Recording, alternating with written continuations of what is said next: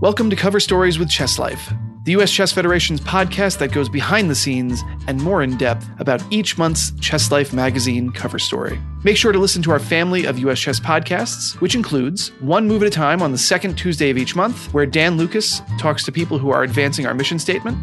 Ladies Night, which drops on the third Tuesday of each month, hosted by our women's program director Jennifer Shahade, and on the fourth Tuesday of each month, Chess Underground, hosted by our assistant director of national events, Pete Karagianis, in which he examines the game's eccentricities, peculiarities, and theoretical novelties. All can be found at the podcast link on Chess Life Online at uschess.org, or you can subscribe via iTunes, Google Podcasts, or Spotify.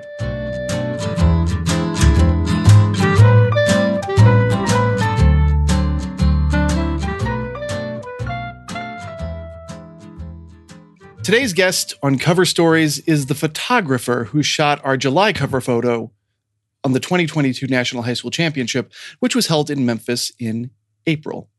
Caroline King, the sister of our previous guest, Alex King, who was the author of our cover story on the high school, well, she was on site in Memphis taking some of the best photos of a U.S. chess event that I have seen in my time with the organization. Now, to my knowledge, this is the uh, this issue uh, this July issue was the first time that a brother and sister were the author and photographer for the cover story. So when I interviewed Alex, uh, we spent a lot of time talking about the high school, about the event, and we also talked about Caroline's photography.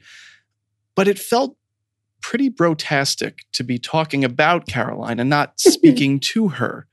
So this is my attempt to fix that faux pas. I appreciate it. Caroline King, welcome to Cover Stories with Chess Life. Um, Thank you. You you're the first photographer to appear on this series, at least in my time hosting. And I'm told that this was also your first cover photo. Is that correct? This was my first cover photo, and this was my first chess tournament, actually. Even though I grew up with, I know your face is exactly the face that everyone else has been giving you when I say that, which is yeah, I I grew up with this like uh, chess obsessed sibling, and uh, that was like you know such a big part of his life. And yet, this was my first time stepping foot in a chess tournament. So, I mean, it, it was never the sort of thing where like you were forced to like come along and you just sat outside like doodling or. No, somehow that never was forced upon me. I mean, I I think Alex tried to teach me how to play chess when I was a kid, and you know succeeded as far as like teaching me how the pieces move uh, and how the game basically works but you know alex became like freakishly amazing at chess at a really young age and there's no better way to make your sibling hostile to something than to become really good at it as a kid yes. so he kind of tried and you know you know we were like eight years old and he was like let's play now where you have all your pieces and i just have a king and queen. And then he would beat me in like three seconds and i was like you know this isn't fun. Not, i don't want to do this. I i do not blame you. Um yeah i'm i'm i'm trying to teach my daughter right now and we're, we're kind of yeah. going through the same thing. She's like yeah. I, I, this is your life dad. I don't i don't yes. want to yeah. Um so tell me about i mean it, it's very rare that i get to speak to someone who is like coming at the chess world with fresh eyes. Yeah. So tell me about your experience and, and your thoughts just walking in, camera in hand, all access. Yeah. Um, what what what did you learn about our our world and and and what surprised and or horrified you? so I, I think one thing that struck me, especially given that the the players were all kids, was the unbelievably impressive um, seriousness and concentration of the event. It's um, it's pretty amazing to see like a seven year old sit at a table and engage in something so seriously and with such concentration. Um, and you know, some of it felt like incredibly um, sort of studious and and almost meditative. And then in other parts of the tournament like the blitz rounds and everything it was like any other sporting event. Like it was so fast paced there was you know really fun conflict to witness. It was like being at a sporting event. Yeah it's um you you you you did really i mean as i said this is the first time we've had a photographer on the show. And you know we we work with a lot of photographers um, because you know we have events all over the country. Yeah. Um, and I know this is not your normal sort of photographic gig, and we'll get to that in a second. But right. Um, you did such an amazing job capturing um, capturing the energy and and capturing these key moments. I mean, if if anyone has not looked at our July issue yet, uh, we we used a lot of photos for this because you you just you know from the Blitz to the Bug House, you you you caught these moments that um, that really told the story in in ways that words can't always do that, and and we appreciate that. So thank um, you. That's like, very that's very lovely to hear. Um, yeah, I almost I almost think that um, uh, not being a part of the chess world sometimes can can aid in doing that. Like all i know is uh, the people that are sitting in front of me and like what the human moments that are happening are. And um, so that's all i all i really knew to focus on. And i think that ends up conveying something different than somebody who is inside the chess world would. No i'm, I'm curious. I mean i think this is going to go longer than than we originally said. Okay. i said i said this was going to be 10 15 minutes but i, I want to talk to you now. Um, totally so, one of the difficulties I know we've had um, over the past two years is is how to photograph people with masks and and how yeah. to, you know, when when part of the visage is is not right. apparently how do you but but somehow you did it. And and what what are the challenges in in you know photographing in that situation and, and how do you how do you deal with it Right. Um, yeah, that is a challenge for sure. Um, you don't you you miss a huge amount of facial expression, but there's also so much conveyed in body language. I'm I'm I'm I have always been really fascinated by the way people use their bodies and body language, and I think it's pretty funny how how potent that is in a chess tournament because it's all these kids who are like hunched over they're you know holding their heads like they're you know in the battle of their lives. And um, so i think a lot of it comes through with that. And and you know there's also even though chess is like a stagnant activity um, there is a lot of physicality to it in the way that people are holding their emotions and their concentration in their bodies and the way they're interacting with each other you know especially in the faster rounds in the blitz rounds and everything there's there's a lot of physical action actually. Um, so you know you just focus on whatever physicality is there and there's you know you can you can capture some amount of um, emotion and facial expression even with masks. You know there's a lot of furrowed brows and a lot of uh, it was pretty funny. A lot of the kids had like funny outfits on. You know they're like kids with hoodies and sunglasses on with their masks. And so there's a lot of personality to be captured even when there's masks did you did you look at any uh, chess photographers, for lack of a better word, before you did this, or did you just because there are a few? Um, but yeah, no, I didn't actually. I mean, I really approached the tournament like I would approach uh, like any other event or even like a wedding. Like the way that I go into big events like this is just to go in and and try to have a kind of documentary approach to it so just sort of study what's going on study the the people in the room and just try to document that as well as possible now uh, chess photography quite obviously is not your day job um, right because there's there's maybe one person in the world who who can make well the, aside from the people at the St. Louis Chess Club who they have staff sure. photographers but yeah um, so, so tell us about your photography work today. So, what what kind of work do you do? What do you focus on? Uh, and your website, by the way. Yes, my website is carolinekingphotography.com. Um, I also have uh, quite a lot of my work on Instagram as well. It's just Caroline King Photography on Instagram. And you're you're um, based in New York, correct? I am based in New York. That's okay. right. Um, I moved to New York last year, but I've been working in New York for several years now. Um, yeah, so so I do a lot of different kinds of photography. My my sort of main domains in photography. Sorry, there's a lot of loud traffic outside. Um, my main domains in photography are um, boudoir photography and kind of intimate portraiture, um, weddings, headshots. Those are kind of my main things. Um, I I basically photograph uh, all manner of uh, sort of adult people in various portrait contexts. Um, but boudoir photography became my main focus when I started my photography business. Um, and yeah, I do a lot of sort of small intimate weddings and and various forms of portraiture. Now, I, I have to say, when we, you know, when I when I found out that you were going to be the photographer, of course, I yeah. started googling and looking, uh, and I, I, the work you do is absolutely beautiful. Um, Thank and I appreciate it because um, you're treating a lot of different types of bodies.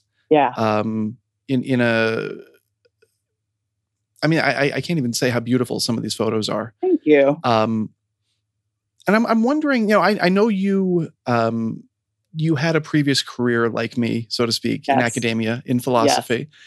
Yes. Um, how did academic? Yeah, reco- well, I mean, I mean, it, I mean, with the market being the what you know, I mean, there's oh probably more of a market for chess photography than there is for. Yeah, no kidding. Yeah. No. Um. So you, but you were a philosopher, and yes. and I'm wondering how your academic work um, may have influenced your artistic work. Is is there a relationship between the two? I think there probably is a relationship, and it might be a more implicit one um, than explicit. Um, so, you know, philosophy is uh, a way of sort of studying the world and thinking critically about the world. And um, I think in an implicit way that has made me a more thoughtful photographer and and a more reflective one. Um, but I at the, same time, uh, one the way that I usually respond to this question is like maybe you're going to be disappointed in this answer, but my favorite thing about it is that it's not really related to philosophy for me. Like when I started my photography career and became, um, you know, started this career where I was investing in being an artist essentially. Uh, it felt like this really nice uh, um, sort of reprieve from some of the things that I had felt stifled in in academia. And even though academia has shaped me in really substantial ways, and I don't, I'll, I'll never be able to see the world not through the eyes of somebody who studied philosophy.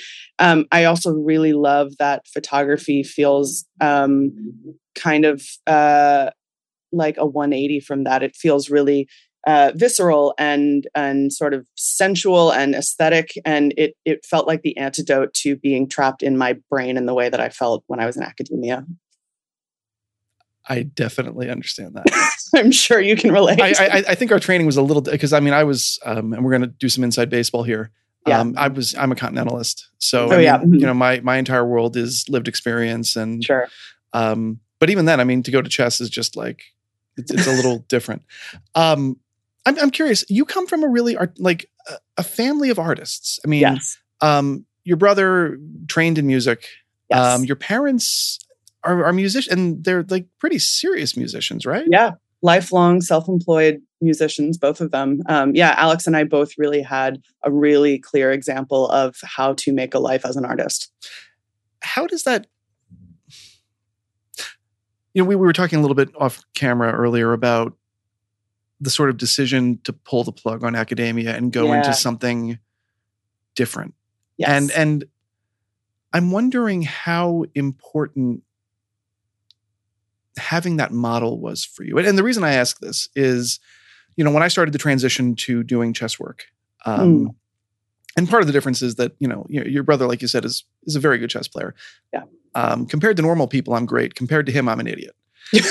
um, so you know, it, it's it's for me, it was a little fraught because, you know, I mean, I, I don't have the legitimacy that someone like he does. And and mm. and that imposter syndrome that I felt all through my graduate career. Oh, yeah, man. it got real, real quick. Um, but but there was a moment when I realized that this alternative path was was actually acceptable to people. Yeah. And, yes. and, and I'm wondering how that played out for you. I mean, did it? Do you think it made a difference that you had these people that you could look at and say, well, they did it. I can do it too.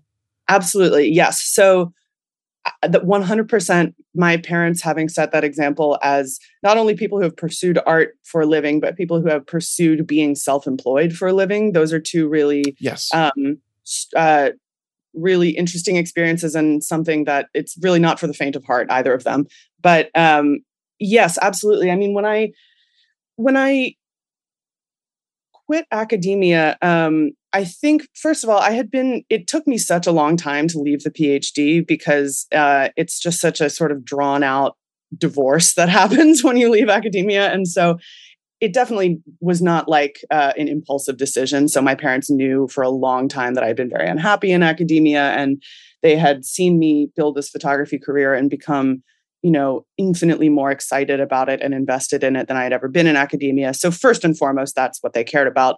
Um, but yes, I mean, having having an example of um, of artist parents and parents who are who are carving out their own path as self-employed artists was really instrumental um, in just sort of demonstrating uh, both in a in a in a sort of like inspirational way like you can follow your dreams and do this thing that is your passion and make a career out of it and also in a really pragmatic way of like okay you're going to be self-employed now. Here's how you pay your taxes. Here's how you find health insurance. Here's how you know you have to structure your marketing. Like all of it was very um, useful to have in a really near example to me. Um, but i also just really felt like uh, it was this um, it was just this sort of like supportive example of look, you followed this one path for a while in academia and you pictured your future this way. And then suddenly uh, your life started to look really different. And um, having somebody tell you it's okay to make a big change in your life and to leave a world that you had invested in and and hadn't previously really been able to imagine outside of uh, was extremely instrumental in my in my confidence in making that choice. Yeah, I I, I sincerely hope that everyone who uh, escapes Yeah. has has that moment when Yes. when someone sort of points them in the right direction and says, it's, Yeah. it's okay, you can do this." And- Yes. And it's really hard when you leave academia, as you know, because part of part of the psychology of being in academia is that it's quite insular. So you Right. forget that it's you forget there are other lives outside of it. Um, everything is sort of structured in this way to make you keep investing inside of it. So when you step outside and you're like, oh my God, there's so much more outside here. yeah. It's kind of a revelation. and and the sad thing is, there are still times I miss it. I, I don't, know, Yeah. I don't know if that's like Me the too. you know like the the sort of uh, Stockholm syndrome or something, but yeah. um, I mean, it's, it's a lovely world, and and certainly any of my academic friends who may, for some reason, be listening to this, Yeah. um, you know, I I, I love that world. Uh, it Yes. just it didn't work out for me, and that's okay. Yeah. Same, same here. Yeah, there's so much that I loved about it and so much that I missed. And when I left, it wasn't because I was hostile to it. It was just like, you know, I think this isn't this isn't where I see my future. I would like to try something else. Yeah. Um, Caroline, I you know I, w- originally when we talked, I, I think as we said we were going to be short, but but I do um, I've enjoyed this, and I do want to uh, put you through the ringer. Yes, Um, let's do it. So uh, everyone who I have on this podcast, um, I ask them a series of questions based originally on what I saw many many years ago on Inside the Actors Studio with James Lipton. James Lipton would often ask, well, he wouldn't often, he would always ask the guests a series of questions.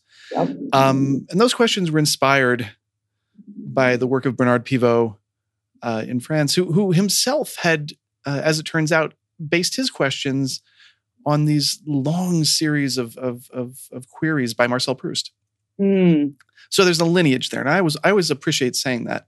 Um, now I've I've taken Lipton's version and I've modified it a little bit to avoid some questions that that might not work for a uh, family friendly whatever that means podcast. Um, but um, Caroline King, um, I'd like to ask you now my version of James Lipton's questionnaire. So Okay, ten nervous. questions. Uh, don't be nervous. Just uh, Okay. there's no no pain. I promise. right. Um, just riff. All right. Let's do it. Caroline King. What is your favorite word? Oh, my favorite word is megalomaniacal. I think it just rolls off the tongue in the most beautiful way. the cadence of it is beautiful. Megalomaniacal. That's the one. You're impressing me because I like in my head I'm always going for the crass words, but this like this was a I like those too, but this is a family friendly. family friendly podcast. I catch. Um, what is your least favorite word? mm, crusty. Ooh, Yeah, it's just like ew. it's not. Yeah. It's ew. What is your dream of happiness? Oh, my dream of happiness. My dream of happiness is being able to make art, um, to live near my dearest friends. My dream is actually to have like a big, giant house in the country, like where all of my friends just live together, like a continuation of college, but like in a field somewhere, slash maybe a commune. We'll see. We'll, we'll check in with you in a couple of years. Yeah, TBD. Um, towards what faults do you feel the most indulgent? Ooh. Um towards what faults do I feel the most? That's a great question. Uh I think like sloth. I think uh my uh my coping mechanism for when I'm feeling anxious or sad or angry or anything bad is to just become a total slug.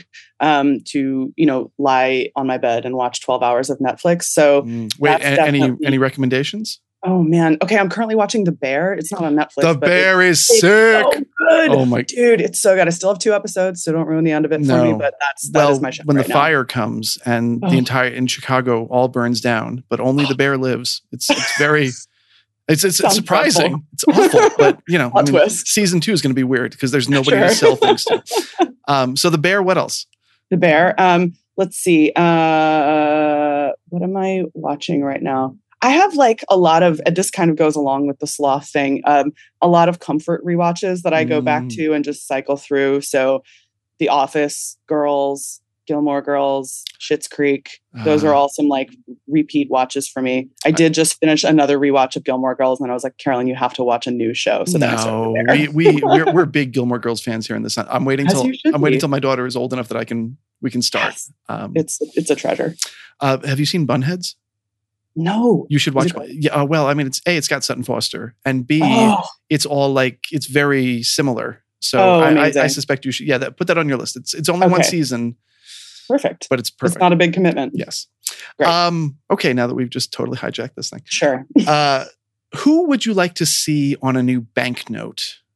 Would I like to see on a new banknote? Um, what would I like to see on a new banknote? How about like Bell Hooks? She's Nice. the bomb. And she recently passed, and she should be memorialized in that way. There you go. I like that. Although she's an anti capitalist, so I don't know if that would. Eh, the irony will not be lost. It's fine.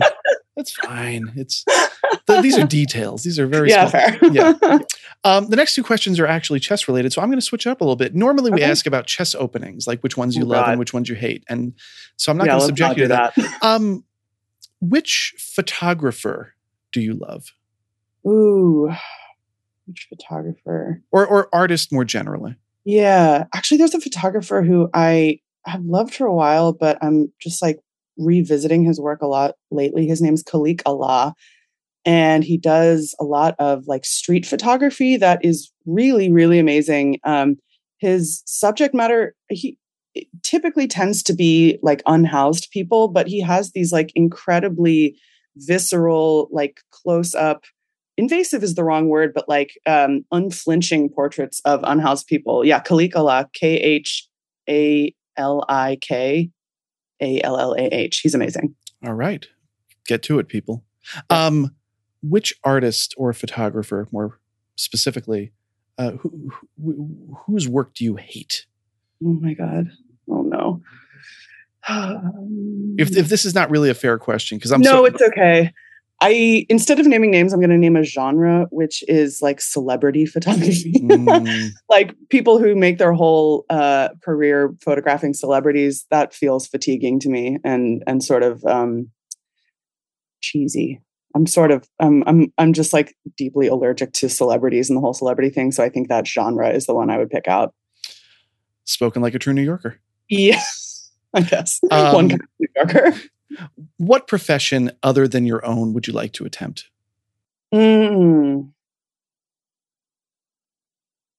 I always felt like um, being like a uh, a professional code breaker would be fun, like a Beautiful Mind style, except less stressful than that. Like uh, I always have. This is like kind of my one adjacent, like chess adjacent kind of um, inclination, which is like I love puzzles and I always loved like logic puzzles and math and stuff like that. And Alex and I share that. Uh, so yeah, being uh, being like a professional code cracker would be a blast. There you go.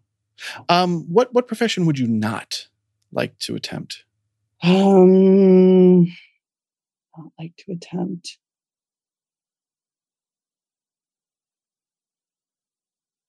Being like a professional marketing person, like someone whose whole job is to like be on social media all the time and learn what the new Instagram algorithms are asking you Wait, to do. like every one of us now? Yeah, like all of us have to. I hate it. It's my least favorite part of my job. It's it, yeah. It's it, this so is, doing that full time would be my worst nightmare. Yeah, we we get each other. Um, last question, Caroline King.